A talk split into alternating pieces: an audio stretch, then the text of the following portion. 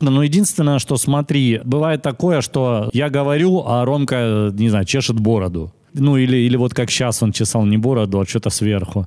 Такие штуки я стараюсь не вырезать, потому что я, как я, я делаю, я э, сначала все выравниваю, потом свожу в одну дорожку, а потом режу. Перевожу с его на общий, он вырезает только если сам шамкает, плямкает, а на всех остальных внимания не обращает. Во, а это не вырежет. Это ты поклеп, поклеп. У нас бы выпуски были в полтора раза длиннее, если бы я не вырезал тебя. Ладно, это я шучу. Подкаст «Сорокет». Разговоры взрослых мужчин. Приветствуем всех слушателей подкаста «Сорокет». Хотелось бы сказать, новая неделя, новый выпуск, но есть нюансы. Роман Бачков. Александр Григорьев.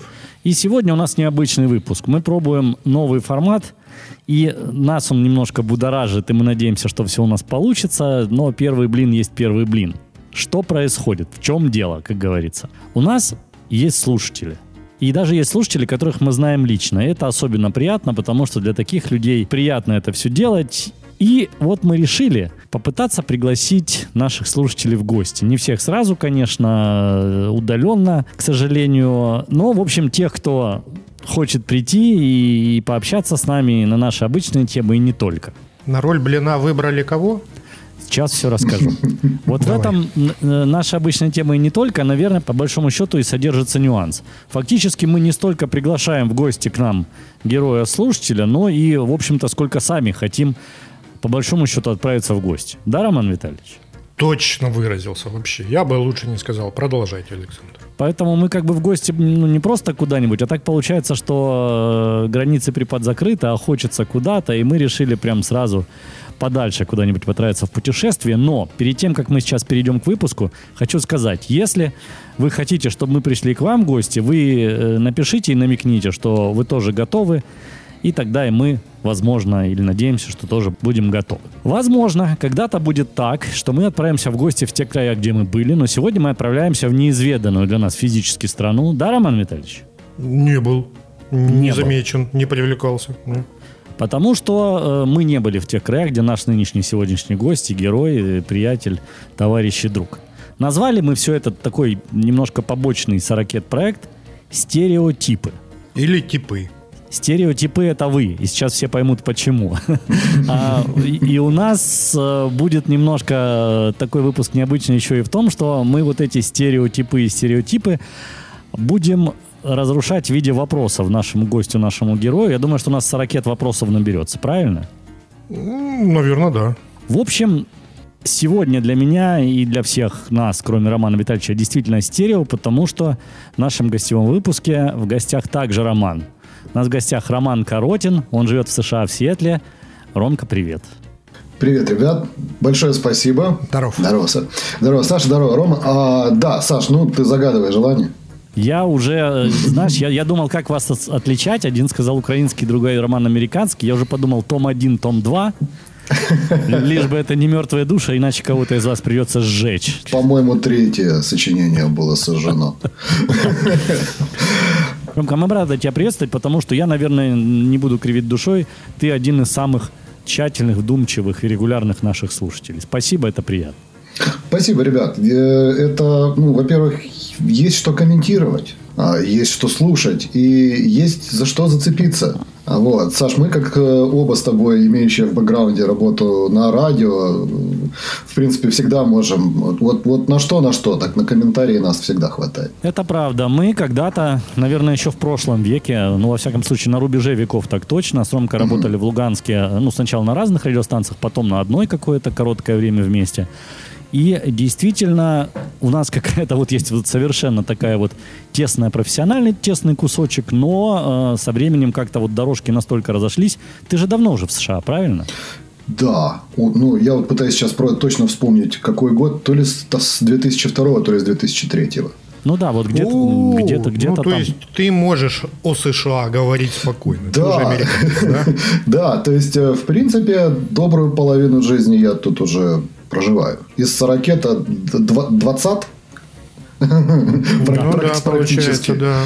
Слушай, а ты же соответствуешь э, гордому званию Сорокета? Ну ты входишь уже вот во временные же рамки? Уже Тоже, да? 4 года как? О, да, все. Ну все, догоняют. знаешь, ну. Свои подошли. Не, ну э, в этом и смысл, и концепция, наверное, таких встреч. Я еще могу сказать еще, забегая, наверное, чуть наперед, я надеюсь, что у нас все получится с этим выпуском и с другими гостями, но я думаю, что мы тебя еще и в итальянский выпуск пригласим как-нибудь. У тебя О. же тоже есть бэкграунд итальянский. И итальянский бэкграунд тоже. Конечно, не такой... А а, первую половину ты жизни в Италии жил, что ли? Нет, первую половину жизни я жил, как все, в Луганске. А когда эта тонкая прослойка между США и Украиной произошла? Ну, это было немножко, как объяснить? Ну, в общем, и в Луганске я не то, чтобы всю первую половину прожил, а при Советском Союзе еще мой папа э, служил в войсках того самого Советского Союза, и поэтому, как все дети сыновья полка, вот, я путешествовал по всему, опять-таки, Советскому Союзу. И в Луганск я приехал из Красноярского края. Э, Я родился под Луганском, как в песне практически. Вот, я родом из города Свердловска, где Сашка вот недавно был, выслал фотки. Большое спасибо еще раз, Саш. Ну Вот, да, оттуда мои э, все, и бабушки, и дедушки по обеим линиям. Мои родители, по сути, там родились, поэтому я там, ну, бывал, бывает сейчас, конечно, реже значительно, но, в общем, было что показать, и было что и в этом плане нам с тобой вспомнить. Да, в общем- та же самая история. Бабушки, дедушки, папа, мама и даже я. Вот, все оттуда.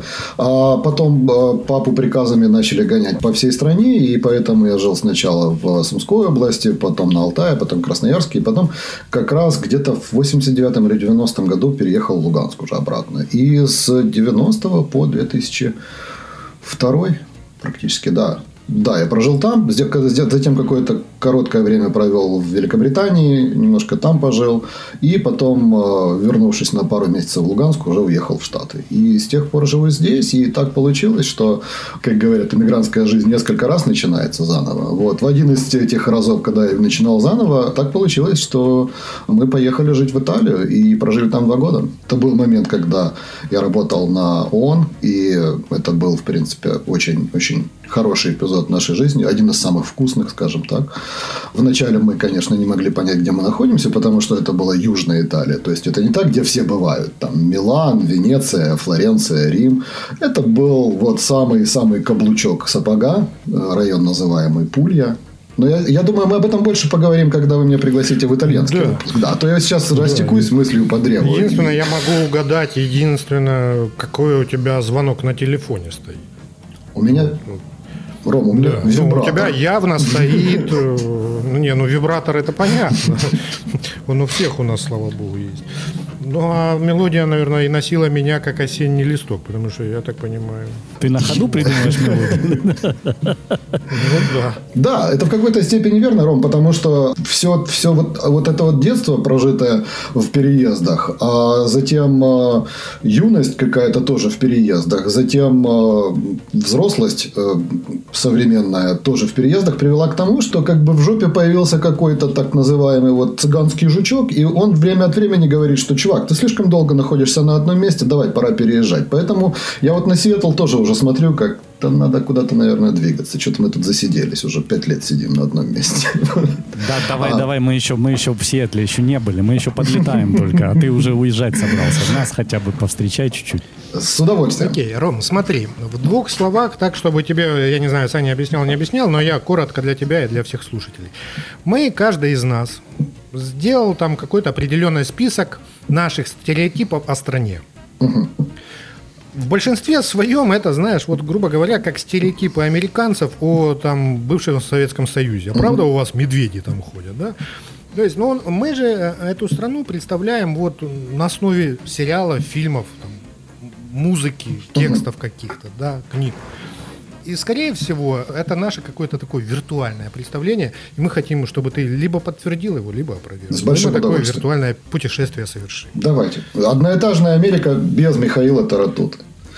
Я, я одноэтажную Америку как раз в данный момент, это так совпало случайно, я слушаю аудиокнигу Ильфа и Петрова. Вот, и, ну, я еще, я еще пока только в Нью-Йорке. Поэтому мне еще, ну, как бы, я еще в глубинку не углубился, скажем так. А, Я хочу сразу, сразу спросить, э, вот Ромка, он такой, он больше у него журналистский подход, да, я буду тут иногда встревать, но зачну я, пожалуй. Я хочу сразу спросить такой, в общем-то, простой вопрос. Кто твои соседи? Есть у тебя друзья-американцы? Ты знаешь ты своих соседей? Вот? Конечно. Ну, Самые... Конечно.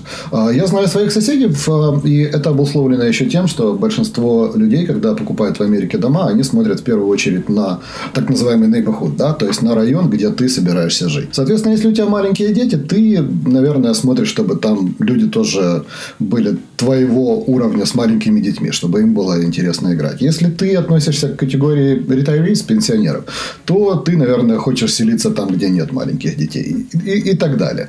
Поэтому, да, я знаю моих соседей, я знаю, как их зовут. Э, Мы э, ходим друг к другу на законные американские праздники. Вот. Ну, как друг к другу. Это не значит, что мы вваливаемся с, с водкой и оливье друг к другу сразу. Вот. Но на Хэллоуин они приходят со своими детьми а, trick or treat. А, на День Благодарения зовут не то, чтобы мы прям ходили все время. Но, тем не менее, да, я знаю, как их зовут. Назвать их друзьями я не смогу, но приятелями, с которыми у меня добрые соседские отношения, да. Ну, шашлыки вы делаете вместе условные? Да, 4 июля святое. Ты что? Шашлыки, стрельба вверх из полуавтоматического оружия. Конечно. Роман, вопрос про оружие у тебя был. Роман Витальевич. Да, слушай, у меня действительно один из э, главных таких стереотипов это до хрена оружия на руках. Да. Вот прям огромное количество. Это так? И ты за оружие сам? Ну, вот Да как? и да. Да То есть да. зависит от штата, про дохрена на руках. А, чем сильнее какие-то запреты в штате, тем больше у людей на руках нелегального оружия, потому что здесь, как сказать, it's a two-way street, как говорят здесь. То есть это э, медаль о двух сторонах, да? Вот, то есть, э, с одной стороны, как бы тебе это разрешается иметь, с другой стороны, расстояние э, в Штатах и вообще в стране предполагают, что, в принципе, ближайшему полицейскому, не дай бог чего, до тебя ехать минут 20 в большинстве случаев. Вот, М, То поэтому- есть полиция не мгновенная, да? нет, полиция – это уже реакция на совершенное правонарушение. Закон предполагает, что большинство людей имеют право разрешить ситуацию сами. Почему я за оружие? Потому что я в своих сорокетных уже э, взглядах, наверное, дорос до момента, когда ответственность за защиту семьи, и не только финансовая, но и обычная, лежит на мне целиком и полностью. К сожалению, не всегда э, реакция правоохранителей может быть адекватной, а иногда они могут просто не, не успеть к тебе доехать, потому что, опять-таки, я недавно просто узнал, как бы посмотрел по карте и увидел, что мой штат размером с две трети Италии. И да, и как бы если ты живешь где-то там на отшибе, в лесу или еще в каких-то ебенях, то есть к тебе, в принципе, доехать... э, ну, надо постараться. В лучшем случае полиция приедет и посчитает с тобой трупы как бы преступников. А, Ну, то есть можно честно сказать, что ты республиканец со всеми вытекающими. Я бы не сказал, что я республиканец со всеми вытекающими. Я не согласен с ними по нескольким вопросам касательно религии. Я абсолютно не религиозен и не spiritual, как они говорят здесь. А я не согласен с ними по вопросам личной свободы человека. Вот, в частности, вот аборты сейчас э, здесь, э, к примеру, очень муссируется эта тема по разным штатам. Но я с ними абсолютно согласен по поводу личной свободы человека выбора. Он волен делать со своим телом то, что он хочет, ради бога. Хочет он себе отрезать голову, да пожалуйста, вперед.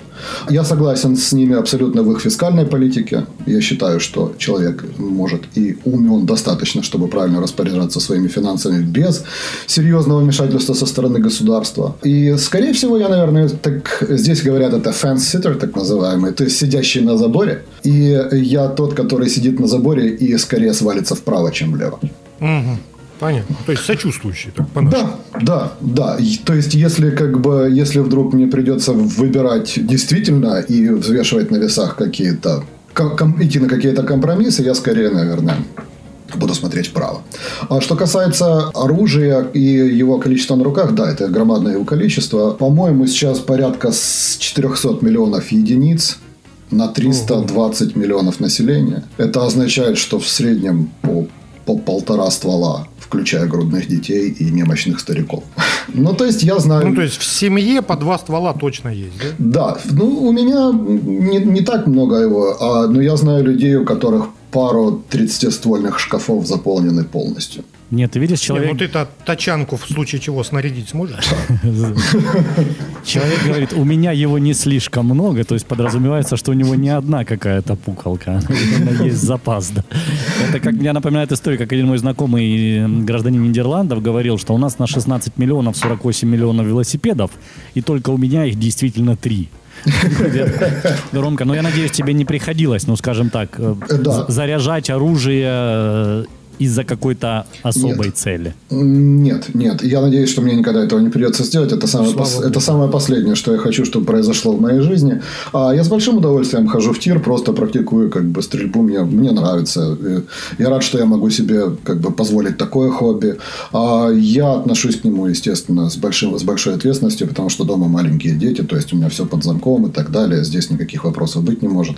И считаю, что когда людям дается такая ответственность, когда ты понимаешь, что у тебя такая ответственность, собственно говоря, в сейфе, в кобуре, в кармане и так далее, очень многие остальные моменты жизни тоже приходится переосмысливать с этой точки зрения в том числе. Это делает человека взрослее в какой-то степени. Возможно, я не И прав. ответственней. И ответственнее. Да. Мне кажется, что ответственнее, да. И еще здесь э, момент, который всегда муссируется, я знаю, в Украине очень сильно. Почему как говорят, о, дайте нам стволы, там люди всех постреляют за парковочное место и так далее. Здесь в первую очередь выставляется неотвратимость наказания. То есть ты оружие не используешь не потому, что ты там спокойный или неспокойный, или там тебя подрезали на дороге, ты решил в кого-то шмальнуть. А потому что если ты это сделал неправомерно, 99% тебе надерут задницу. И это правильно. И оно должно быть использовано действительно в самом крайнем случае. То есть, когда уже на тебя прут, и у тебя нет других вариантов, ну, тогда да. А так просто потому, что кто-то тебя обогнал там по встречке или еще что-то, и, и как-то, или там показал тебе какой-то там палец в окно, я считаю, что это не, не должно быть ни в коем случае. У меня есть ощущение, что в США очень, ну, опять же, по сериалам, по фильмам, да, полицию по-настоящему боятся. То есть вот любой их приказ, любое их требование выполняется беспрекословно, и полицейских лишний раз пытаются, ну, как-то вот не турбувати, не не трогать и как-то обходить. Так ли это? Скорее всего, нет, чем да. Последнее время, особенно после там 2020 года и всех этих межрасовых волнений, которые якобы были как бы здесь. Ну, то есть были, да, действительно. Другое дело, что, что было почвой к этому. Очень сильно разделилась страна на людей, которые уважают и серьезно поддерживают полицию, и людей, которые вытирают от полицейских ноги. Я считаю, что вытирание полицейских ног. Это абсолютно неприемлемо в данном отношении, потому что у меня есть несколько знакомых копов, а один у меня есть знакомый.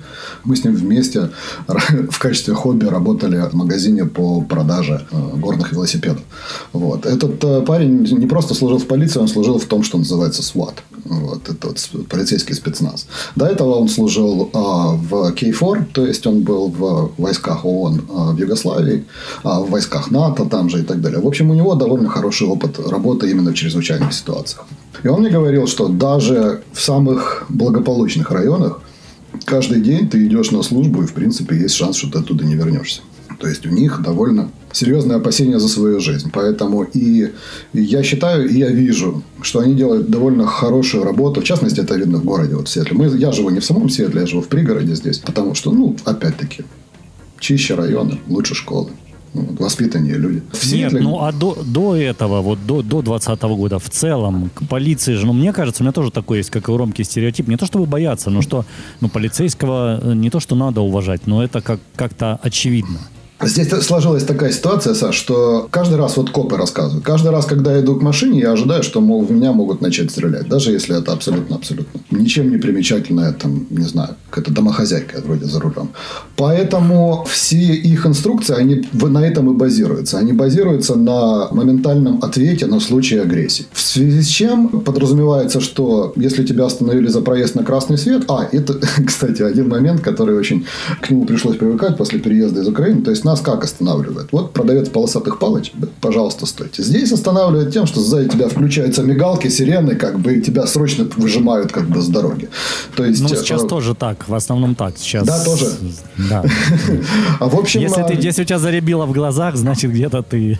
В общем, когда меня первый раз остановили, меня руки трусились вот так вот. Я не знал, что буду делать, поэтому я, я как бы... Я вообще не смог даже ответить э, имя свое назвать, наверное. Вот. Поэтому а, все эти инструкции, они направлены на то, что может быть агрессия. И поэтому ожидается от а, гражданина, что он как минимум будет показывать, что он не агрессивен по отношению к полиции. Поэтому всегда просят, чтобы руки были на руле, чтобы они видели, что ты не полез вот там. Даже когда ты, к примеру, они подходят к тебе и говорят, что, пожалуйста, покажите ваше водительское удостоверение, говоришь, я сейчас в куртку за ним залезу, после этого достаешь. Потому что если ты без предупреждения полезешь, коп имеет полное право думать, что ты туда полез за пистолетом. Конечно, сразу они стрелять не будут, но, как правило, среди них есть, в полицейской среде есть э, код, так называемый. Как только они видят ган, они громко кричат «ган», и это означает, что они уже приходят в полную готовность. Вот эта вот настороженность и преднапряженность, она создает впечатление того, что да, как бы вот появляются полицейские, все по стойке смирно сразу. Но на самом деле нет, это скорее основано на уважении, на том, что действительно копы делают довольно серьезную, хорошую работу, качественную. Потому что на самом деле в большинстве случаев они... Я наверное, за 20 лет видел один раз, чтобы кого-то там наручники надели. В основном вижу, что они там помогают запаску поменять, там еще что-то, разруливают трафик, если ну, а там... подрабатывают, То есть, абсолютно верно, шабашат. То есть, На самом деле, у нас тоже меняется, я считаю тоже, что в лучшую сторону, потому что, ну, вот как бы по тем моментам, которые я вижу на дороге, я стал, ну, может быть, это как бы по причине того, что еще все-таки столица, а раньше мы жили, ну, не совсем столица, вот там, там какое-то было другое отношение э, у правоохранителей Хорнера. Здесь, мне кажется, больше уважения со стороны полиции, ну и, соответственно, у меня тоже нет повода сразу реагировать, как ты говоришь, агрессивно. Mm-hmm. Я, вот, все те моменты, которые были связаны с правоохранительными органами, они э, на нормальных тонах, знаешь, как раньше было, по отчеству тебе. Ну, что там, Борисыч, нарушаешь? Нарушаем. Вот, да, да, ну вот как-то так. Сейчас, ну, я я заметил разницу, и, и мы тоже теперь не выходим из машины, опускаем окна и, ну, держим руки на руле. Мне кажется, это больше вот из того, что мы видели, что так там, и сами делаем то же самое. Ром, а вопрос сразу, вот если уже затронули эту тему, копы и так далее, и вот эти события, которые были, а, у меня еще один в эту же тему вопрос, ну такие, давайте вначале с серьезными вопросами да, закроем, да, да. и все, да? А, а потом перейдем к смешным по нашему мнению. Может, у вас это и не смешно будет. Но вот э, серьезный вопрос, это мне кажется, но опять же, мой стереотип внутренний, что белые и черные в США практически не пересекаются по жизни. Это зависит. Это зависит от того, где ты находишься. На восточном побережье, где афроамериканского черного населения гораздо больше, чем, к примеру, на Западе или там в центральной части Америки, они гораздо больше пересекаются. Я жил в Нью-Йорке, я прожил в Нью-Йорке, не знаю, пять лет почти. И пересекался как бы как говорится, on daily basis, то есть каждый, каждый день, и у меня полным-полно было знакомых среди черных ребят, и вообще никогда не было принципе расового вопроса. А отношение такое же, как и отношение, к слову сказать, в Италии, в которой, там, не знаю, 98% населения белое как стенка, несмотря на оливковый оттенок. Вот. То есть отношение как к обычным людям, ничем не хуже, ничем не лучше остальных. Если человек начинает задирать свою субкультуру, в принципе, это уже как бы смотрят на него как на персону, а не на него как на цвет кожи. Кому и зачем понадобилось раскручивать и намеренно разделять страну по расовому признаку и рассказывать о том, что вот, а давайте мы сейчас все скинемся, потому что мы всем должны за рабство и так далее, и все остальное прочее, то есть доходит уже до каких-то абсолютно идиотских вещей, это я не знаю. Никогда, нигде, никакого расизма я не чувствовал. В компаниях это тоже не проявляется. Я работал в разных компаниях, на разных уровнях работ. Не знаю. На западном побережье более популярны смешанные браки. То есть здесь меньше черного населения. Ну, в частности, вот в Сиэтле, да. То есть у нас, не знаю, там 3% черных против там 30% в Нью-Йорке. Да? В Нью-Йорке действительно как бы меньше смешанных э, межрасовых браков, к примеру, но здесь их больше. Ну, то есть как-то это считается абсолютно нормальным. И, в принципе, есть, есть такое понятие silent majority, то есть э, молчаливое большинство. Да? То есть, есть крикуны слева и крикуны справа, как бы, которых очень хорошо слышно, видно, и они создают якобы картинку постоянной войны и вражды. Но есть как бы молчаливое большинство, которого 80%. Да? И у этих людей как-то не возникает никаких... У меня, у меня как бы в моем на моей улочке, в моем переулке живет как бы кого только нет. Ну, практически срез Америки. То есть, у нас живет черная семья. У нас живет два дома, в котором живут латиноамериканцы. Я даже не знаю, не из Мексики или из Центральной Америки. Как бы. У нас живут, э, живет вьетнамская семья. У нас живут китайцы, у нас живут украинцы, собственно, мы. Два дома as American as apple pie. Э, вот, как говорится. Вот. И, и все, наверное. Да, то есть, ну, то есть, в принципе, вот тот плавильный котел американцы где? Ну, два дома, а, абсолютно, два, есть, да, да, два да, дома да, абсолютных да. американцев, да, как бы. И да, то есть абсолютный плавильный котел, как вот он есть, вот он срез, вот практически на моей улице. И ничего, никто не воюет, никто не устанавливает никаких заборов, никто никому там не пишет, чьи жизни более важны и так далее. Пока это не выходит на какой-то политический, кому-то выгодный, сиюминутный уровень, абсолютно все нормально. Я почему такой вопрос задал, знаешь, ну часто вот в фильмах, в сериалах показывают там, я не знаю, какой-то район чисто белый, да, туда заезжает американская семья, и там из-за этого возникает какой-то конфликт. Или наоборот, да, mm-hmm. какой-то черный район, туда заезжают, из-за этого, наверное, такие стереотипы и появляются. Такое есть, такое есть в городах больших, в основном, вот, опять-таки на восточном побережье. Я не знаю, чем это обусловлено, исторически сложившиеся, экономически сложившиеся районы, к примеру, Нью-Йорка, где живут большинство только черного населения. К слову сказать, рядом с Брайтоном, вот, вот, вот такое вот. Опять-таки, к слову сказать, Брайтон гораздо хуже в криминальном отношении большинства черных районов Нью-Йорка. Поэтому, отвечая на твой вопрос, э, Ром, наверное, в какой-то степени существует, может быть, даже и подпитываемое изнутри искусственное разделение, но на самом деле нет, его нет. А можно, завершая тему э, серьезности и полицейскости, я спрошу Ромка, а пончики-то едят полицейские в автомобилях? Да, да. едят пончики а... и пьют кофе. То есть это не клюква, это вот, вот по Нет, это так, да, да, так, и, так и есть. Они что, реально вкусные, что ли? Нет, они, они нереально, они, они нереально вкусные. А, ну, пончики на любителя, я не знаю. Я просто не люблю очень сладкое и глазированное, как бы вот это. Кофе, сори, после жизни в Италии самый лучший кофе в Америке это у меня в моей машине, это эспрессо-машине, поэтому мне, меня очень сложно удивить местным кофе. В общем, в Сиэтле еще как-то потому что здесь Starbucks, как бы и так а, ну далее. да, сказать, Starbucks же вроде Сиэтла, да? Да, да, да. У меня жена в Старбаксе работает, как бы, собственно, ну, не баристой. Это, это один, один из моментов, когда ты говоришь, нет работы. Я работал Акционером. В магазине, да, я работал, работал а, в компании, которая называлась REI. А, это магазин по торговле туристическим всем чем угодно, начиная от носков и заканчивая самыми дорогими горными велосипедами. А вот. И когда говоришь, что ты работаешь, они говорят, а в каком магазине? Да нет, я в штаб-квартире в IT сижу. Так и, так и это тоже. В общем, да. А пончики едят. Едят копы пончики. Видел неоднократно, мало того, многие пончиковые дают им пончики бесплатно. Даже так? Да. Зашел. А говорят, коррупции нет. Да. Вот это. А, а потом они у себя на стекле гордо вешают шерифскую звезду, и там говорится, что они поддерживают полицию и, и так далее. Да? Вот такая вот мелкая, и все, и уже мел, мел, мелкая приятная коррупция. А как же? Пончиком. Ничто, человеч... Ничто человеческое здесь не чуждо. Я буквально вчера меня... супруга написала, извините, про пончики, тут украинскую тему. У нас сейчас большие пробки в связи с тем, что небольшой локдаун, и все те, кто раньше ездил в транспорте, наверное, пересели на какие-то автомобили, плюс там какие-то дорожные работы. В общем, сейчас трафик жесткий, и супруга ехала на работу, ехала на трамвае и говорит, что, представляешь, сейчас водитель трамвая вышел, сбегал в пекарню, купил булочку и вернулся. То есть это на маршруте, на остановке или между остановками. Поэтому тут у нас, может быть, пончики не так часто. Пару раз пытался купить, но не преуспел. Хотя бывают, но тоже водителям ничего не чуждо. Один из самых главных моих стереотипов о США – это страна толстых.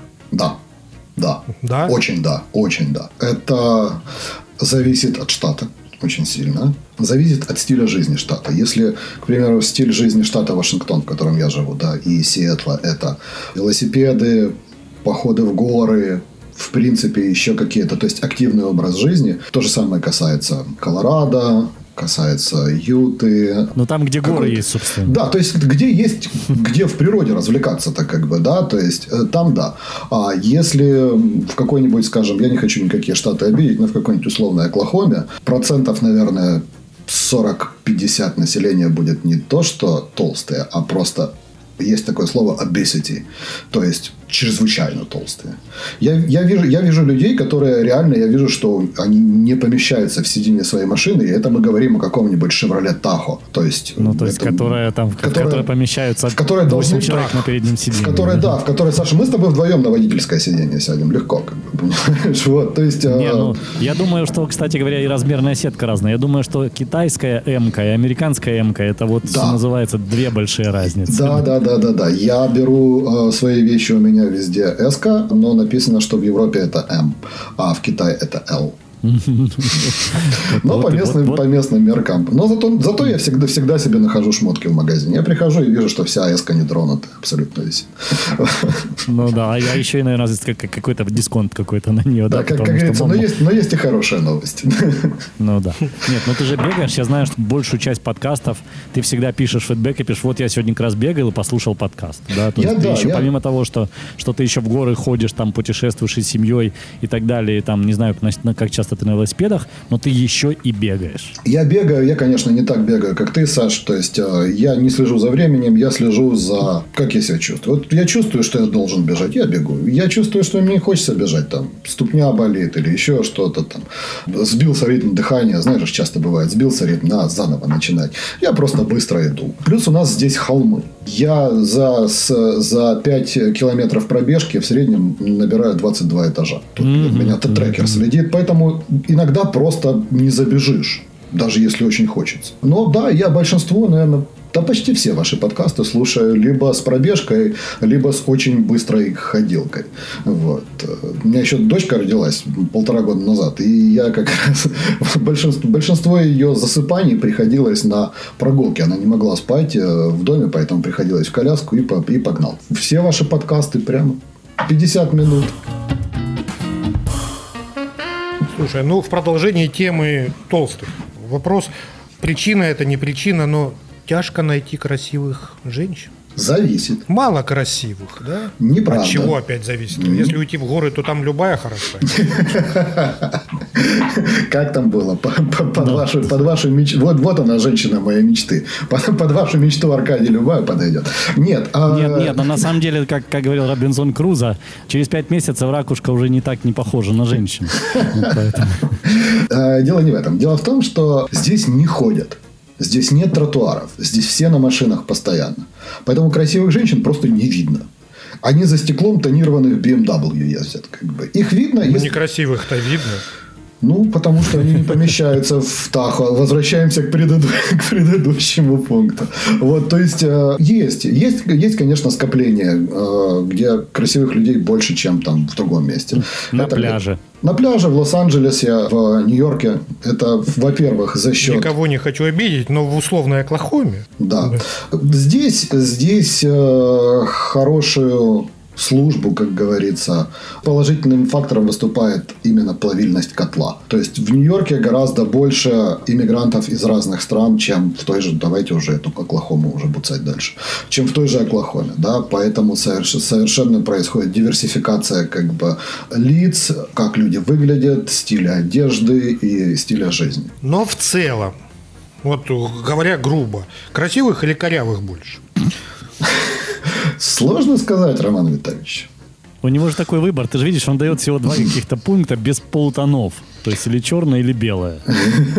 Да, да, да. Ты за белое? Давай, давай, Хорошо, давай. Давай тебе так отвечу. Давай тебе отвечу, что за два года жизни в Италии я видел красивых женщин гораздо больше, чем за 20 лет жизни в Америке. Ах ты, сеньор все-таки нас тянет на пенины, и обязательно туда с собой как-нибудь вернемся. Как-то по-другому они себя подают, следят за собой. И вне зависимости от возраста хорошо выглядят, а, одеваются. Что называется белла фигура. Вот, вот да. Скажи, Ну, пожалуйста, у меня есть стереотип, связанный с одеждой. Почему-то где-то вот откуда-то всегда прилетало или прилетает, что постиранные джинсы никогда не гладят. А что гладят? Нет, нет, нет, ну в Америке не гладят, они, то есть они какие-то немятые выходят из стирки. Я вот к чему. Очень просто. Здесь пользуются сушками. После стирки ты все вещи забрасываешь в драйер. Он из вошера идет в драйер. И в драйер же ты кидаешь маленький комочек типа лаванды, там мешочек или еще что-то. Он не позволяет этому сбиться. Оно хорошо пахнет. И оно не мято. Есть, Да, еще, есть, специ- а- есть еще специальные резиновые шарики, которые тоже в этом драйере болтаются, смотрят, смотрят, следят. А То благодаря есть, по этим сути, шарикам, да. драйер выполняет функцию гладильного чего-то, какого-то полупресса, да? Ну, да, но не до степени там наглаженной белой рубашки. Слушай, а Но насколько распространены вот эти вот постиралочные? Лондрис, э, как правило, в бедных районах, где плохо, или в старых районах. Причина простая. А, Либо у людей не хватает денег, чтобы снять квартиру, в которой это будет все в квартире. Либо в Нью-Йорке, к примеру, в старых районах очень-очень старая и outdated, как говорится, э, канализация, где она просто не потянет, если весь дом начнет там стирать или еще что-то делать. То есть, по сути, запрещено иметь дома, невозможно иметь дома стиральную В, машину в современную, очень, да? в очень многих районах, как бы там в старых апартментах, там я вот помню, я жил в Бруклине, ходил за угол стираться. Причем это был очень хороший район Бруклина, прямо. Вот этот Бруклин променад с видом на Манхэттен со всеми делами. Как Да. раз к домам подошли. Один из, опять же, стереотипов лично у меня это очень хлипкие дома. И да, и нет. Тоже. Да, а дома в большинстве своем строятся из древесины. То есть перекрытие это 2x4, это 2 на 4 эти балки, а э, в качестве на крышу кладется. Здесь большая проблема, пацаны. Я не знаю, как все это... как- Я как в том кино, как это будет по-русски. Я не знаю, как это все... А не надо по-русски. Я не знаю, Ты как это называется, просто. потому что я это учил здесь. Материал. Если не Ниф зайдет туда, спрячется, то волк-то его сдует, этот Не домик. Не, сдует. то, что украинские наши хибы. нет, Нет, если придет дядя с ружьем большого калибра, он прострелит стену, как в кино показывают, или нет? Дядя, с- с- даже объевшись гороха больш- большого калибра, прострелит стену, я тебе скажу так. Не говоря уже про ружье. Ну, хлипкий, значит. Дома в большинстве случаев э, построены, да, действительно, это деревянные перегородки, внутри гипсокартон, фундамент шлакоблочный, все как положено, но дальше вот стены и все остальное это вагонка, гипсокартон, деревянное перекрытие и э. Я не знаю, как сказать плайвуд. Прессованная древесина, вот такая, которая кладется крыша. и потом сверху уже кладется черепица или там рубероид. ДСП какой-нибудь. Да, да, да, да. ДСП, точно, точно, Саш, ДСП. А, зависит, и иногда это зависит, конечно, от штатов. В южных штатах немножко по-другому. А, во Флориде там строят вообще, я так понимаю, чтобы если сдуло, меньше привалило, потому что вот, там из-за ураганов постоянных. А в м, южных Но Ну, а в штатах... каких-то гор, горных районах, наверное, все-таки утепляют. Конечно. Не, а, ну, между этим всем, как Не, бы, но я имею в виду, там нету ставятся ж, э, утеплители и так далее. Частных домов, как у нас кирпичных. Нет. Они бывает де- облицовка нет. кирпичная, бывает облицовка штукатурная, бывает ли- облицовка дикарем камнем, но чтобы из этого строились стены, нет. Такого нет.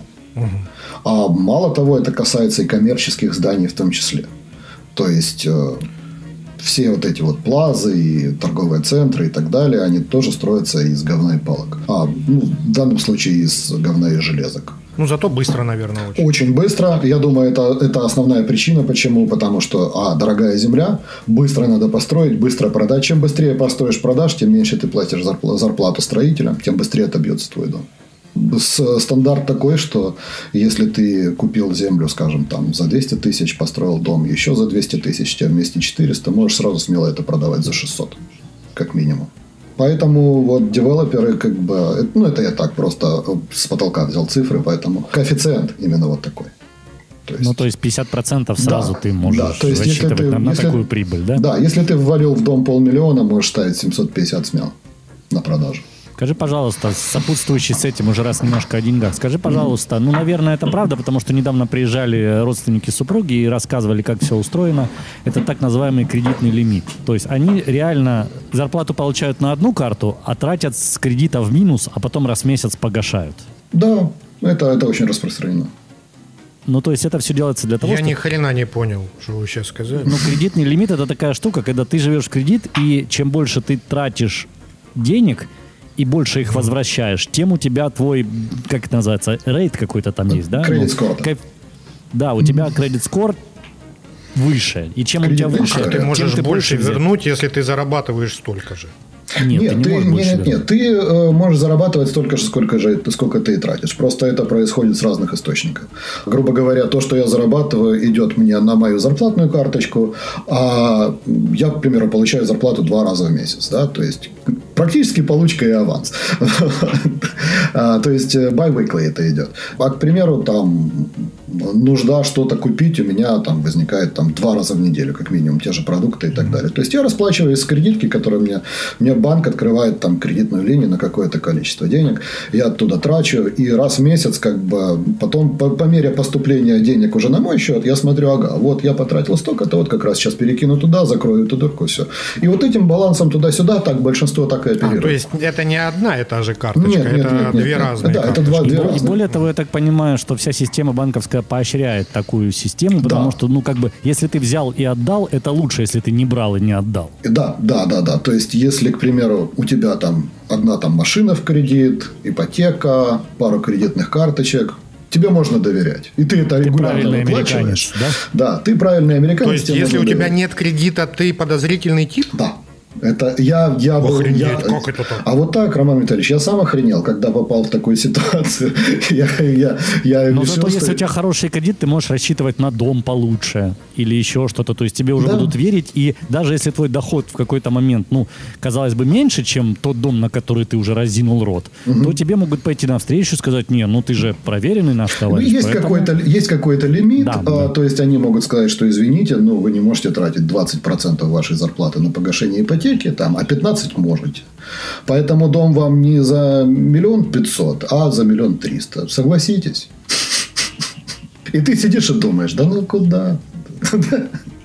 Я стараюсь ни в коем случае не зажираться и ценить то, что у меня было, потому что я, как когда-то я думал, к сожалению, а сейчас я думаю, к счастью, прошел все иммигрантские пути, как бы от э, того, что у тебя нет денег поставить новогоднюю елку, да, до того, что, в принципе, сейчас можешь позволить себе гораздо, гораздо больше, чем раньше, скажем так. И я ценю, что у меня это было, потому что я ценю, что сейчас есть, потому что я помню, что у меня было. Поэтому я довольно часто просматриваю ролик, который сделали, когда а, дети из африканских стран, кстати, у вас недавно эта тема по поводу искусства из еды, которое потом разрушают и так далее. Да, Да, ты какое-то шоу да. посмотрел, Роман Витальевич. Да. Вот, когда дети из африканских стран с э, проблемами, где, в принципе, из 10 детей пятеро не доживают до 5 лет и умирают от диареи, вот, они говорят о проблемах первого мира. Вот. И там вот эти вот несчастные, ободранные какие-то дети там из Свазиленда говорят, знаешь, я ненавижу, когда у меня дом такой большой, что мне нужно два Wi-Fi роутера. Там, я ненавижу, когда мои сиденья в машине прогреваются слишком медленно. знаешь, И так далее. То есть, и ты сидишь Или и слишком понимаешь, сильно. Да, и ты сидишь и понимаешь, «Э, какой же я мудак-то. а.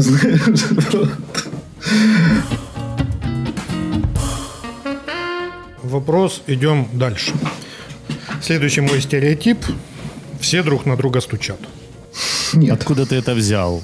Мне кажется, это больше Ну, про потому Германию. что собачка покакала на твой газон, ты, ты ж не выстрелишь, ты ж не застрелишь его, правильно? нет. Видишь, настучишь.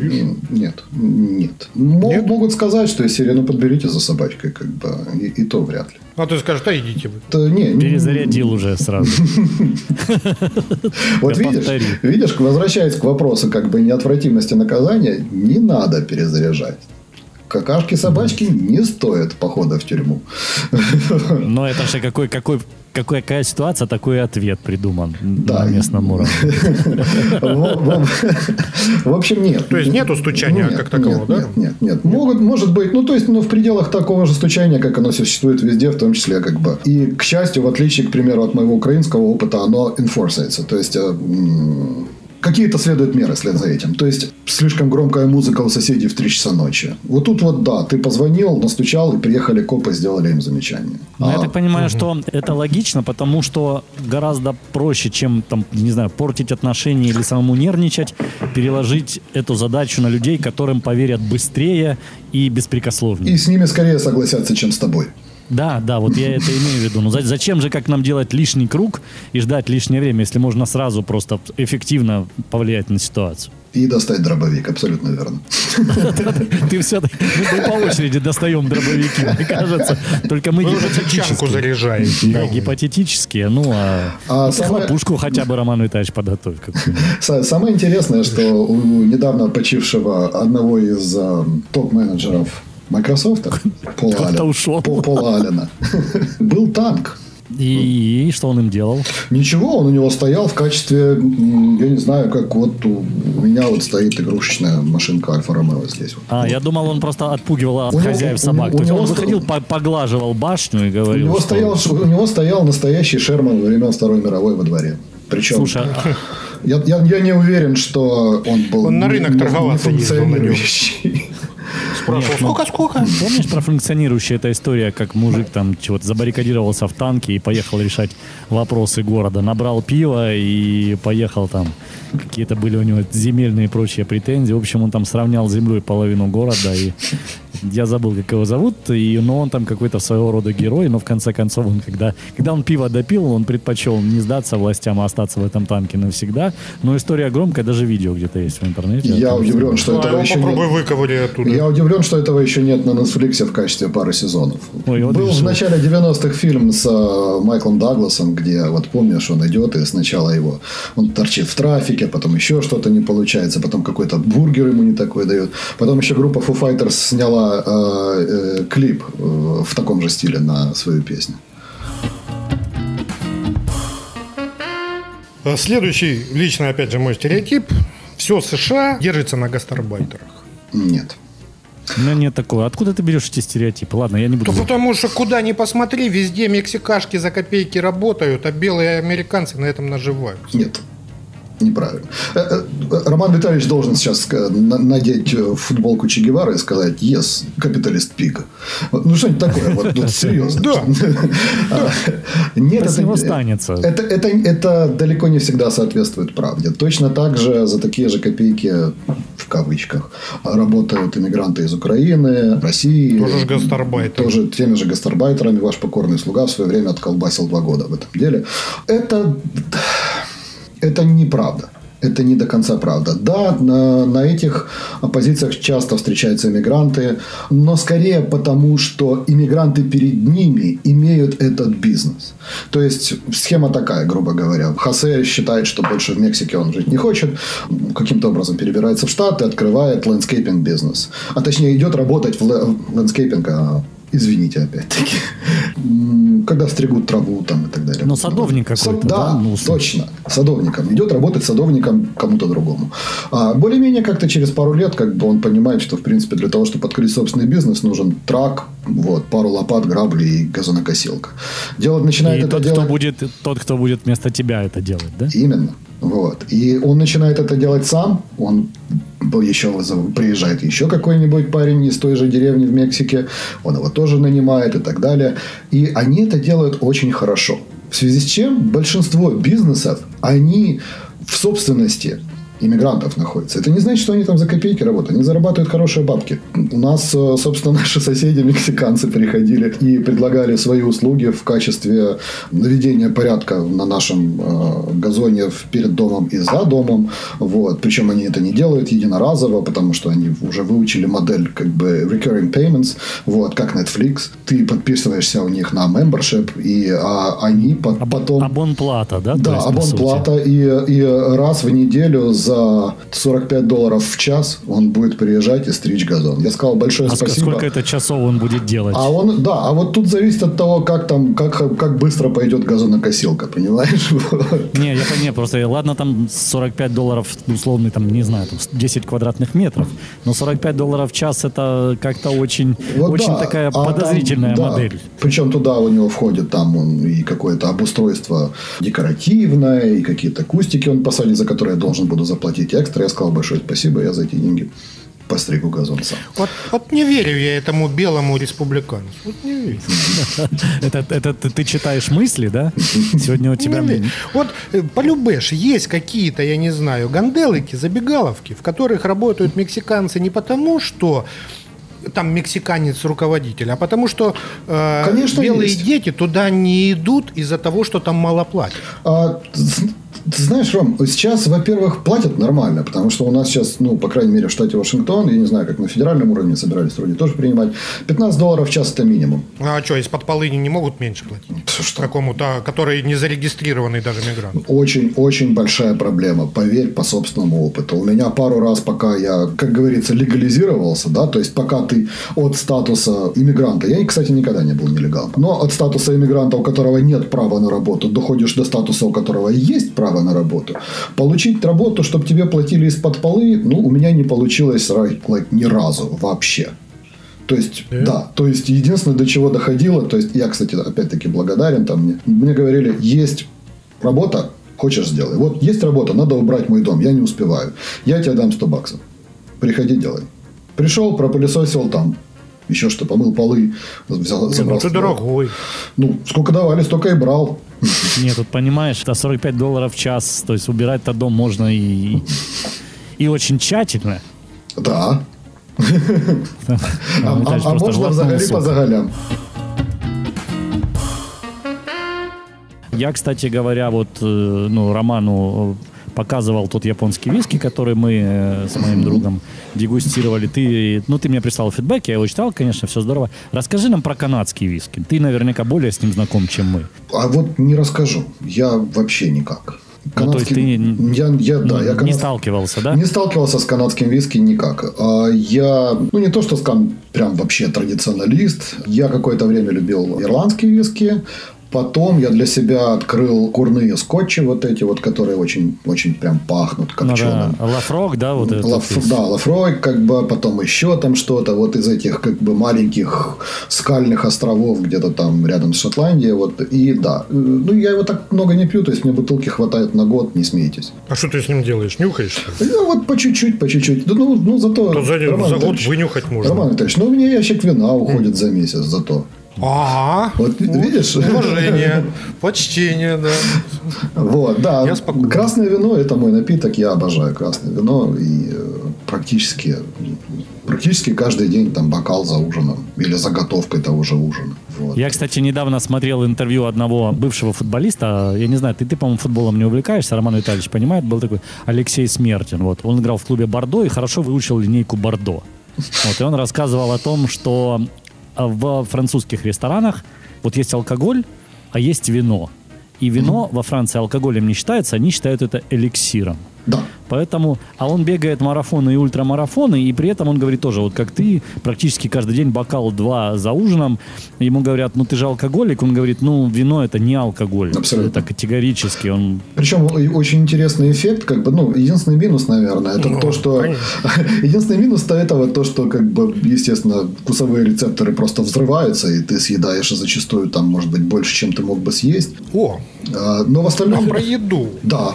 Вот, но в остальном, а, в остальном, как бы, нет, вино это не алкоголь, я на этом еще...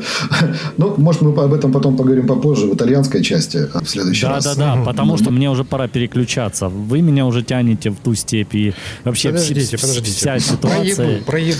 Давай, про еду, господа. Давай. Ром, слушай, у меня, опять же, возьмем тот же сериал, ну, я не знаю, «Теория большого взрыва», да? Или какой-то другой сериал. Сейчас Вот будет правильный момент сказать, что я его сериалам- не смотрел. Да. Э, не имеет значения, смотрел ты или не смотрел. Там главное, что они никогда не готовят дома. Они либо заказывают в ресторанах фастфудах, либо какие-то полуфабрикаты разогревают. Слушай, да, но дома они в основном там чего? У них выстроены только вот хлопья по содержанию клетчатки от минимума к максимуму, да, которые молоком заливают. И редко какая-то там, я не знаю, полуяичница, и то там полуомлет какой-то. Ты посмотри, кстати, Биг Бен серии, ну, он того стоит просто. Хорошо, я гляну. Это Ну, как бы, ну, понятное дело, что там в сериале «Друзья» или еще что-нибудь, вот «Друзья», «Друзья-подобные». Ну, вот же даже те же «Друзья». Да, то есть это, Но конечно... это же делается для того, чтобы сцену снять, когда они просто вместе. Это да, как да, повод да, для... да. Нет, народ готовит, народ готовит хорошо, народ в этом разбирается. В зависимости от места жительства народ готовит либо из мяса, либо из рыбы. У нас здесь просто нереальное количество присутствия морепродуктов, э, потому что, ну, Тихий океан за окном, как бы и так далее. А Ну, насколько есть- за окном? Как далеко ты от океана живешь? Ну, от, от самого открытого океана я живу далеко, потому что у нас, как в Калифорнии или в Орегоне, к примеру, у нас нет линии побережья прямо океанической, но у нас громадный залив. До залива мне 10 минут на велосипеде. То есть ты паца... А купаться можно летом хотя бы? Нет, нет, Саш, купаться нельзя, наверное, вплоть до где-то Лос-Анджелеса. Вот, вот настолько он холодный. То есть Или даже... до 2050-го. Да, когда Вот. потепление накроет всех, и Нет, будете и вы да, купаться. Вот, э, ну, как говорится, э, можно, здорово, вот, но в том смысле, что очень мало кто это делает. Но у нас тут буквально рядышком, с другой стороны, озеро, и в озере можно летом без вопросов. Ну, то есть, и Слушай, ну, поскольку а вот- х- холодный океан, прости, Ромка, то это значит, что особая рыба там у вас тоже присутствует, и всякие морепродукты в изобилии, да? Лосось, тунец, палтус. Тут как со стройкой. Теперь надо переводить, срочно вспоминать, как они все называются. Не, нам уже достаточно, нам уже достаточно. Все хорошо. А, Не надо. Я не знал, к примеру, что лосося оказывается 7 видов. Я думал, вот, вот про лосось и лосось. Вот. вот то, что я вам присылал, это сакай. Это тот, который идет из Аляски. Вот. Он, он довольно долго идет, и у него немножко считается жесткое, и поэтому довольно насыщенное ярко-красное мясо. А тот, который королевский лосось, он э, побольше, и у него мясо чуть-чуть посветлее. Но с него там с одного куска с этого стейка там пол сковородки жира натекает. Когда его готовишь. Слушай, ну вот все-таки вопрос про еду. Да. Вот Из 7 дней в неделю. Вы сколько дней в неделю, вот из 7, готовите сами, а сколько заказываете еду там, на ужин? 6 к одному. 6 дней я готовлю сам. Один раз мы заказываем какие-нибудь суши или там... Ну, то есть, я заказываю то, что я не могу приготовить. А я, я в- во время жизни в Италии очень сильно... Ну, я, во-первых, очень люблю готовить. Мне это нравится. У нас в семье готовлю я. То есть, жена вообще не подходит к этому делу. Да, да. За исключением бейкерей. То есть, э, разные бул- Выпечка. бул- бул- да, выпечки, булочки там и так далее. То есть, она это делает классно. Поэтому то, что я не могу приготовить, я, я не могу приготовить хорошие суши. Я их иду и заказываю. Благо, хорошие суши здесь, да, потому что у нас, опять-таки, возвращаясь к демографии, у нас где-то процентов 30 населения – это Asians, азиаты. Корея, Япония, Китай, Вьетнам и так далее. У нас... Ну, как- для как- себя-то они нормально сделают. да, и как говорил один мой знакомый, как бы в Сиэтле я пробовал самые лучшие суши за пределами Токио. А это что-то значит, ну что парень разбирается в этом. Круто. Да, поэтому вот, или я, к примеру, не могу хочется мне каких-то, как, там, не знаю, такос с чем-нибудь мексиканских, я не могу это приготовить. Благо с этим тоже проблем нет, очень аутентично, все можно заказать. Иногда... Но в целом вот стритфуд да. и, все сопутствующее хорошо развито. Ну, то есть, если выйти в город, то можно, наверное, прочувствовать всю эту вот разносторонность, Да, и, и да, это да, обязательно да. будет вкусно, да? Да, И- в большинстве, в большинстве случаев это будет вкусно. А все эти рассказы, я на всякий случай, если вдруг есть стереотип там про пластиковую безвкусную американскую еду, это абсолютная фи- О, да, есть, Это абсолютная фигня. Нет, все зависит от того, как бы. Ну тут тут абсолютно честная корреляция, как бы, если ты покупаешь это, к примеру, там на фермерском рынке, это будет все там яички в говне и помидор в земле, все как положено, как бы это будет вкусно, это будет качественно и все. Если ты это покупаешь в каком-то, я не знаю, сейчас даже Walmart торгует продуктами, ну там, наверное, это будет качество не такое хорошее. Но все равно это будет вкусно и, и так далее. А в ресторанах я особо не хожу, опять-таки, э, тут такая же ситуация, как с кофе. В ресторанах они сейчас, особенно за вот это вот ковидное время, они очень сильно испоганились, качество стало гораздо хуже. То есть у нас был ресторан, назывался «Голубая Сардения». Там хозяин ресторана, он из Сардинии, у него были рецепты именно сардинских блюд, то есть это не то, что там какой-то капреза и паста, а там действительно все. И вот как раз мы с супругой сходили, там, не знаю, пару месяцев назад, ну, совсем не то. Совсем уже не то. То есть, как говорила это, господи, как ее, одна из э, героинь в фильме «Друзья», которая у них, собственно, была поваром, это Моника, да? Вот. э, Моника, да. Вот, говорит, э, я знаю еду, я повар. Это не еда. Так, так, так и Как раз ты упомянул голубую Сардинию. Вот переходим к голубой Сардинии. Действительно, много геев, много гей-пропаганды такой. И да, и нет. Это, э, возвращаясь к вопросу крикунов слева-справа. То есть, есть 10% людей, которые кричат «радужное будущее наше все», и есть 10% людей, которые кричат «Трамп победил в жопу Байдена и в жопу тебя за то, что ты за него голосовал». То есть, вот такие полярности. А все остальные, все остальные как бы говорят, что ну, окей, делайте вы это так. Не, ну у вас на улице живет гей-пар. За, за, за поворотом аж две. Ага. Ну, То есть, Ну, то есть нормально они себя там чувствуют, Нет. и немало их там, да? У меня есть история, как одна моя знакомая снимала, училась, преподавала в США, и она звонила родителям домой, говорит, мам, я сняла там половину подвала в доме, где хозяева, мужская пара. Мама говорит, о боже, ну ты им осторожнее. Говорит, мам, ну ты же понимаешь, что для меня они не опасные люди.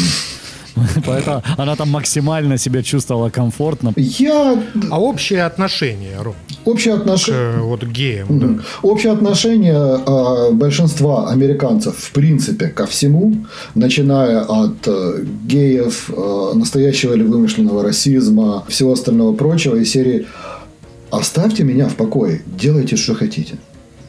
Вот вы это делаете, ну, наверное, давайте вы это не будете делать перед моими детьми.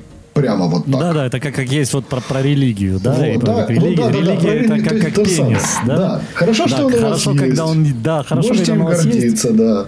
Да, Но не да, надо его ну. совать мне, и уж тем более моим детям. Как бы вот, Да, и ну, то есть- размахивать ему у меня там перед домом. Да, да, да, абсолютно. И это касается всего, и религии в том числе. Вот. А абсолютно нормально относится, ради бога. Здесь в большинстве церквей висят там вон радужные флаги. То есть, казалось бы, совмещение несовместимого, да?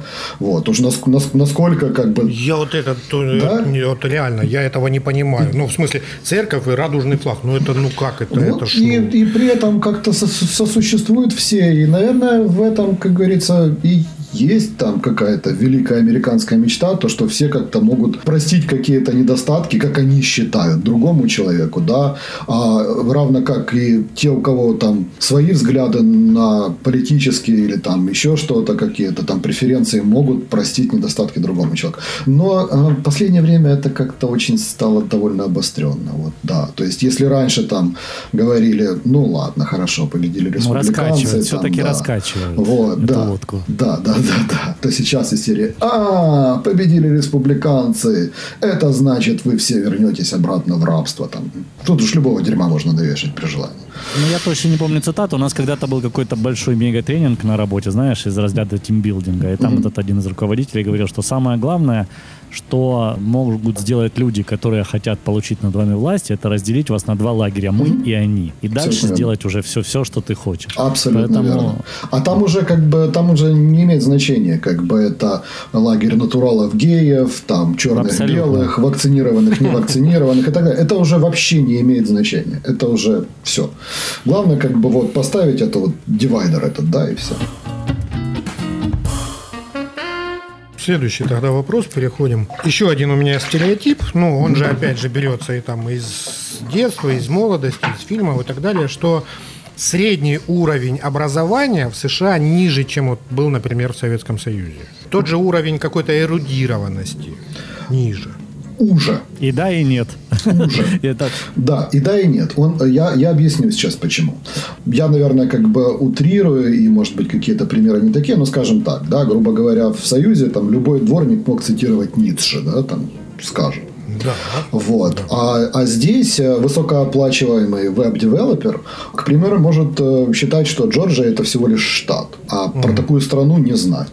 Но это не делает его, к примеру, там менее глупым, равно как и не делает дворника каким-то там номинантом на Нобелевскую премию по философии. Скажем так, здесь подход в большинстве случаев, как у Шерлока Холмса был. Вот то, что ему было не надо, он не запоминал и отсекал, да, вроде бы, якобы согласно Конан Дойлю. Соответственно, очень, очень многие люди как бы тоже так считают. В последнее время немножко Штаты пытаются как бы все-таки интернационализироваться, да, и считается, наверное, как бы, ну, немного неправильным, если ты там не отличаешь Австрию от Австралии. Вот. Чем я с большим удовольствием пользуюсь, потому что, как, вот, а, как сказать, by default, да, э, европейцы все, э, неважно, откуда ты приехал, то есть ты европеец из Норвегии или ты европеец из Украины, все, ты европеец, как бы, да, считается чем-то like чем, чем-то вроде бы вверх образования, э, в частности географического. И каждый, и каждый раз, вот, ну, даже вот в, моей, в моей команде, где я работаю, как бы, да, вот, то есть э, среди айтишников наших и так далее, они э, тоже, не, ну, в Европе-то вот они же знают. Я говорю, ну, Да, ну то а есть то. есть отношение к европейскому образованию как к более эрудированному, получается. да? Потому что мы там в Европе, мы там кучнее, и мы там передвигаемся чаще друг между другом. И, в принципе... Ну, мы-то объездились. Да, вот. Ну, они-то этого не знают. Вот Да, именно, я- да, но они-то этого Я, не я знают. только я сталкивался вот э, со спортсменкой, которая сама из Австралии, а играла на итальянский клуб. Ну и э, они нам помогали там, вот, нашей луганской команде тоже в чемпионате. И когда они сказали Украина, это где? Это где-то за Болгарией. Ну то есть вот у нее на Болгарии относительно Италии туда заканчивается вообще тут немножко вот так у нее приоткрылась карта, как в героях, да? А дальше там какая-то тьма непонятная. Что там, ну, ну хотя бы где, где это вообще? Вот там где-то за Болгарией. Да, да. Ну, я немножко просто, я работаю как бы в э, специфической системе. У нас дата, которую мы получаем, она связана с географическими источниками, поэтому большинство моих коллег очень хорошо отличают Джорджию штат от Джорджии страны и, и- и прекрасно знают, что Украина это не только за Болгарией, а еще и перед Россией, к примеру. Слушай, давайте немножко о путешествиях. Ромка, ну есть же такая штука. Пересечь страну с запада на восток Да. на собственном транспорте. Да, да. Ну, это, это мечта? Это мечта, и у меня эта мечта просто номер, ну, ну не то, что номер один, но ну, где-то там. Где-то там. Ну, ты собираешься это сделать. Я бы очень хотел это сделать. А, Сколько город- это займет времени? Зависит от того, какой ты выбираешь маршрут. Можно пересечь по северным как бы хайвеям, можно пересечь там, скажем, из э, Массачусетса в Калифорнию по диагонали, можно из Сиэтла во Флориду по диагонали. Все Ну, а нет какого-то канонического маршрута, я не знаю. ну, там? то- ну как, Route 66, конечно. Ну, да, не, ну, то есть он, и есть, да? Он, Ну, он, он э, частично существует. То есть э, там сейчас уже построили эти интерстейтс. А Раньше как строилось? Раньше хайвей заходил в город, ты сбавлял скорость, как бы, как в принципе в Европе в большинстве случаев. Да? Сейчас это сделано так. Вот ты как, как пневмопочта, тебя поставили в одной точке и пошел. Вот. И справа бетон, слева бетон, Ну, да? не то, что нет, не бетон, как бы это там три полосы в одну сторону, три полосы в другую сторону, пейзаж меняется, меняется спидлимит, как бы в зависимости, там, скоростное ограничение в зависимости от э, штата, потому что там, к примеру, в тех же, в той же Неваде, да, я, вот- я вот был пару раз, и, э, ну, и у меня были реально, я, я, я засекал, я ехал 40 минут, и я не встретил ни одной машины, ни в попутном, ни в противоположном направлении. И там, и там, да, там ограничение скорости 85 миль в час, вот, то есть, ну, Ну, то то есть, есть очень, очень быстро, то есть, да? в принципе, Это- это- ты легально можешь идти почти 100. И Если Да. у тебя закончился бензин, то это твои проблемы. Ну, приятель. удачи, да. То есть, там, там, да, есть, есть пару, я пару раз видел знаки, как бы, серии. Не хочешь ли проверить свой бак? Следующая заправка через 150 миль. Вот. И, да. А система мотелей, насколько вот она э, приемлема для, ну, для того, чтобы... Она существует, она вполне приемлема, если у тебя нет запроса на там, чтобы, скажем, у тебя хотя бы через раз были клопы в кровати. Нет, ну насколько... У меня какой-то вот есть, у меня один тоже знакомый утрирую, в советские времена, он, он там... Нет, я понимаю, что в каждой шутке доля шутки. Он говорил о том, что типа, ну, в целом жилье, отель, да, такого же уровня в Европе и в Америке, то в Америке будет дороже чуть ли не вдвое. Абсолютно верно. Абсолютно верно, да. Я При пом- этом бензин значительно дешевле.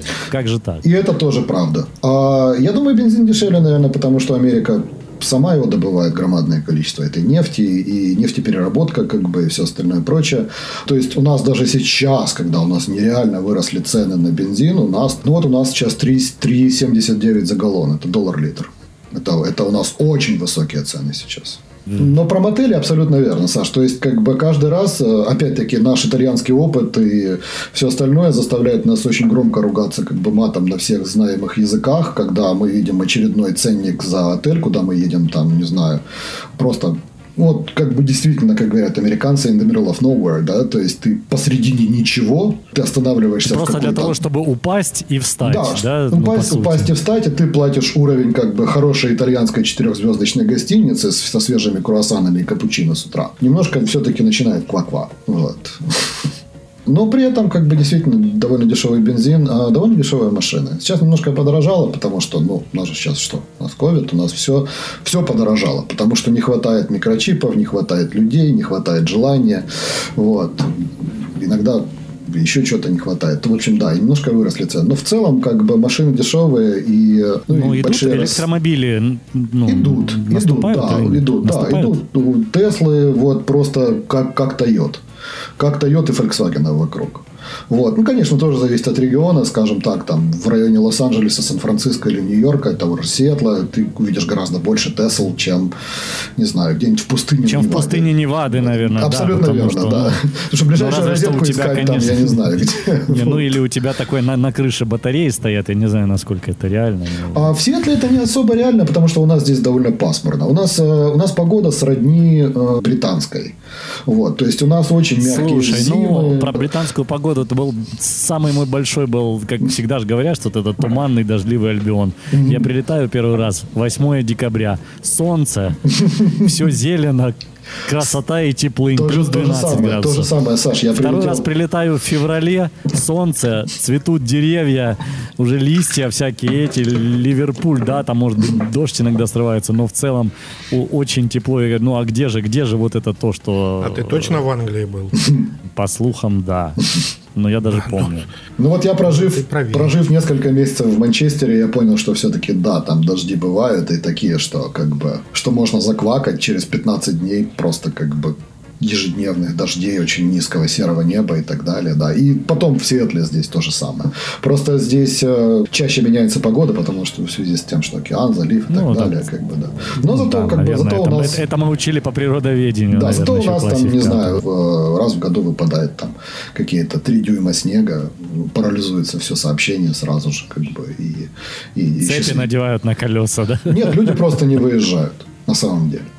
Просто. Потому, потому, что не, потому что нет очистительной техники, потому что нет смысла ее слишком дорого содержать и обслуживать ради одного того дня, когда выпадет снег. Лучше просто всех оставить дома, а, так, а сейчас и так все дома сидят. Так что в этом нет смысла. А завтра все равно все растает. Ну а да, батареи хоть в доме есть? Ну а как же? В каждом доме котел. Нет. А, есть, да. А? Ну, я просто, ты сказал, раз в А год сколько выпадает, зимой зачем бывает? Ну, не, ну не зимой, как в холодное время года. Сколько, минус сколько бывает? Ну, нет, минус, минус не бывает, Саш. Я максимум, сколько у нас встречал, было плюс 3. Ну, был один, один раз Ну, был, а- од- один раз с утра я поймал ноль. О, И прям нахрена вам батареи? Ну, Да, ноль то это прохладно, Роман Витальевич. У тебя дома ноль, это Того- будет не очень. Нет, не Он на дома, на велосипед улице, все Саш. согрелся. ну. Не-не-не, я понимаю, что только в той шутке, да, и что у вас там холодно? Да не, нормально, минус 20. А что сказали, что минус 50? А, ну то на улице минус 50. Ну, да. У нас вот, к примеру, очень большая индуйская комьюнити, да, и я вижу, что эти ну, вот, ребята, они привыкли к теплой погоде, и начиная где-то с сентября они уже ходят э, в North Face в пуховиках. Да, все Плюс серьезно. 15 где-то, Вот, ну, да? вот, сейчас, вот сейчас у нас, э, сегодня у нас что, 5 ноября, и у нас за бортом сейчас плюс 14. а, И э, У нас тоже плюс 15, тоже Ну, ну, у нас сегодня такой теплый день, аномально, да.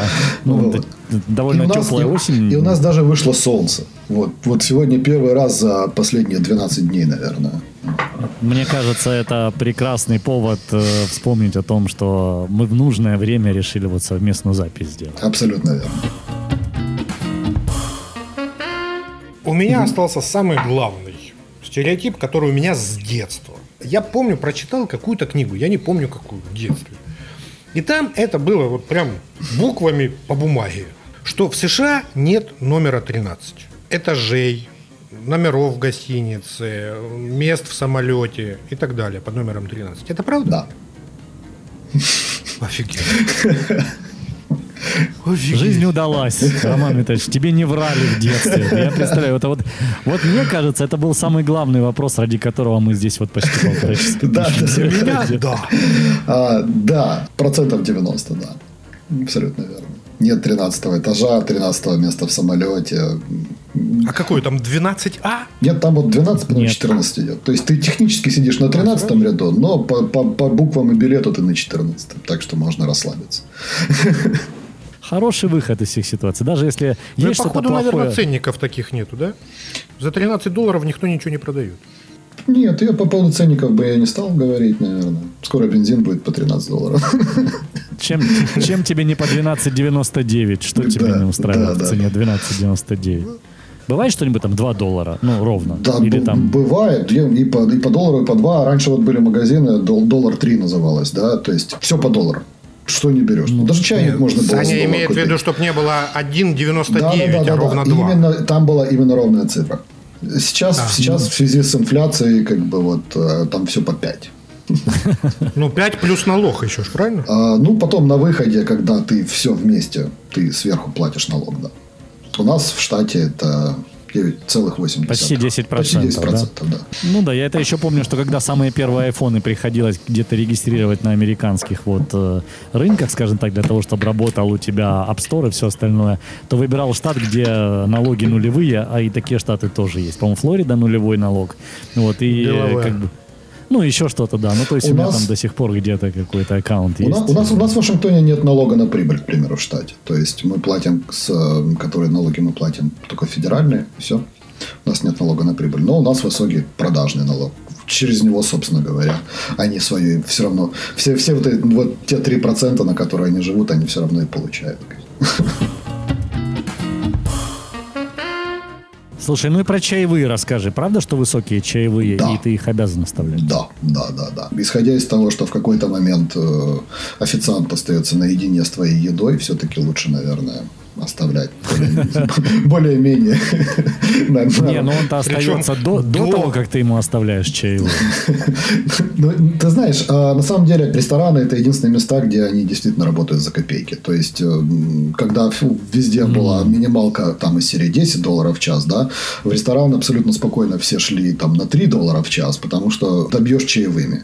Мне эта культура не нравится. И если тебя просто обслужили, будь добр, положи 15 процентов чаевых, да с каких? А, 15% это вот обязаловка, Но я да? считаю, Да, что это 15 это, минимум. еще и по-божески, а бывает 20. и 15, то есть, как бы, да, то есть, там они даже пишут, как вы нашли наш сервис, типа, да, хорошо, дайте нам 15%. Тебе даже не дается опции вообще ничего не дать. Ну, или там вы можешь выбрать там кастом и дать им там цент, если больше туда не собираешься. То есть, хорошо, 15, как бы, вам очень понравилось 20, и вам настолько понравилось, что все было круто, что вы вот вернетесь завтра, то тогда 25. Я стараюсь давать ближе к 20, но я опять-таки возвращаюсь к теме как бы готовки и так далее. Очень редко хожу а, в местные рестораны. В отличие от той же Италии, в которой я ходил практически через день. Да? Вот. Я очень редко хожу здесь в рестораны. И, э, как правило, я выбираю, чтобы это было действительно хорошо. Это, как правило, то, что я знаю, где знают меня.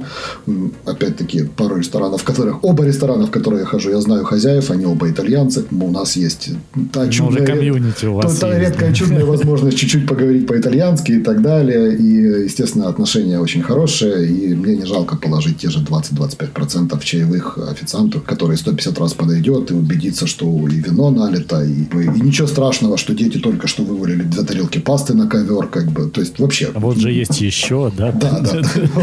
Да, чаевые большие.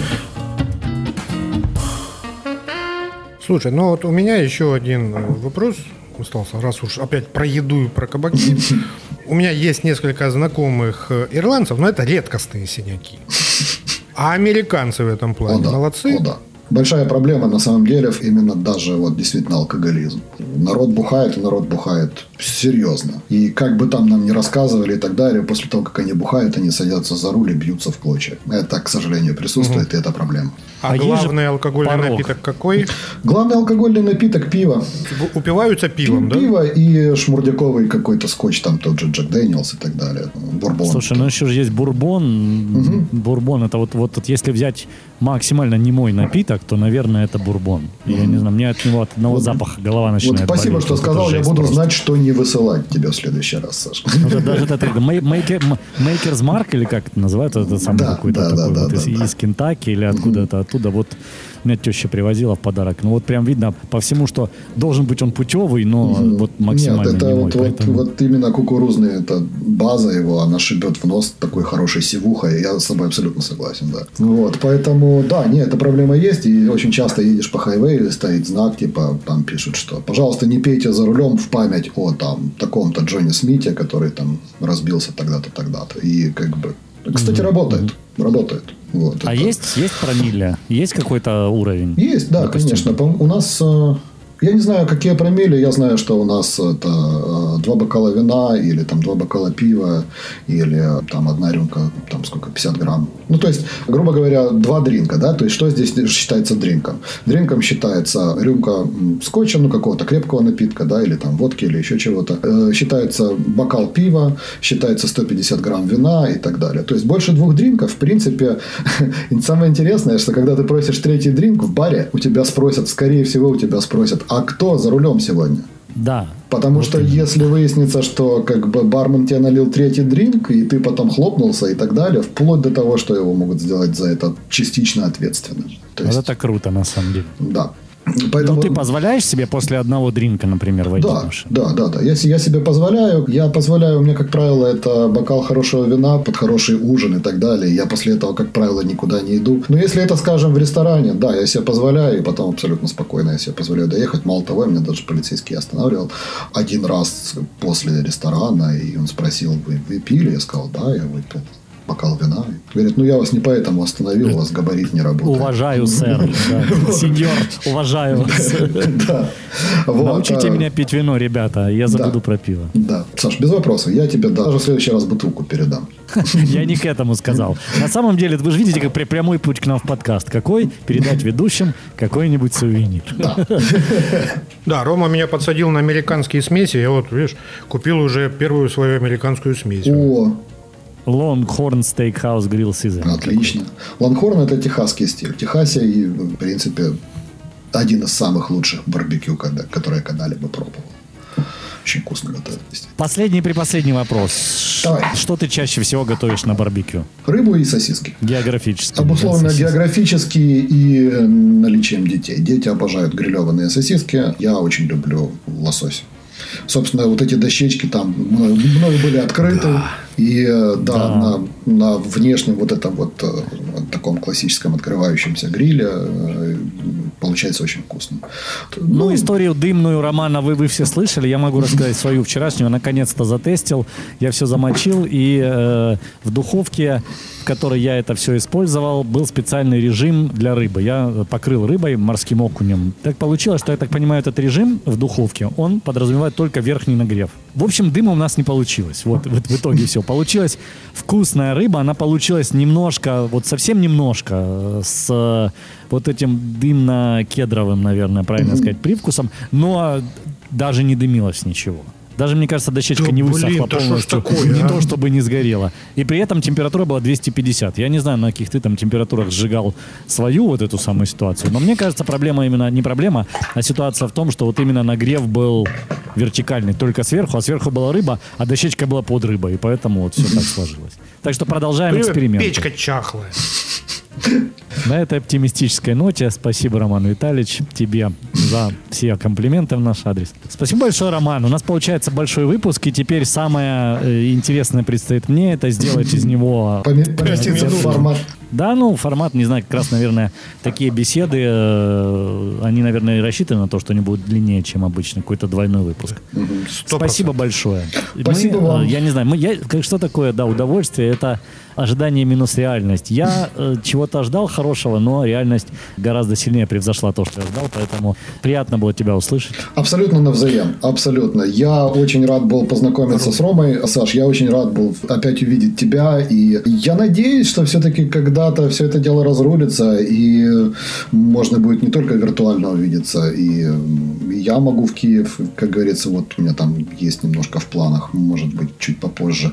Ну, а самое главное, что вы пощупали вот все то, о чем мы говорили. Ой, это очень хочется, это, конечно, есть в жизненных планах, и всячески надеемся на то, что они сбудутся. Пусть все так и будет. И Спасибо. На этом давайте коротко попрощаемся, потому что мы сейчас опять во всех этих реверансах приятных утонем, и это Да. абсолютно искренне. Господа, я сегодня кайфанул. Ром, огромное спасибо. Всем пока. Спасибо большое вам, ребят. Вот. И э, буду ждать приглашения на итальянский выпуск. И, э, Я хотел сказать ой-я-я, как это си-си, да, Сейчас, чао, да. э, белла и, и, и пер, пер фаворе, да. Обязательно сделаем такой выпуск. И я хотел бы в конце сказать для наших слушателей, которые... Я просто составил такой список людей, которые я знаю, что они точно слушают наш подкаст и точно живут э, не в Украине. И такой список у нас есть, и я надеюсь, что... э, Мы уже всех посчитали. нет, не всех. Я к чему хочу сказать, что те, кто считает, что он тоже хочет прийти к нам в гости и рассказать о той стране, где он живет, а мы бы свои стереотипы ему задавали, э, welcome, милости просим, мы с удовольствием к вам приедем, а вы к нам. Да, я вот, к примеру, Сашку Ватутина из Австралии послушал бы с большим удовольствием. Он стоит вторым в этом списке после тебя. Спасибо, ребят. Всего хорошего. Да, спасибо, на связи и всего хорошего. Всем пока. Пока. Подкаст «Сорокет». Разговоры взрослых мужчин. А что ты сок пьешь? Пятница вечер, уважаемый мой человек. Что В происходит? смысле, я вообще-то на интервью. Я вот вообще воду. Ну, у меня-то пятница утро. Мы тебя не Слушай, хотим тут дразнить, поэтому... Слушай, ну, я- э, да, вот слушай, про питье давай вот сразу. А у вас можно матюкаться в программе? Да, Можно.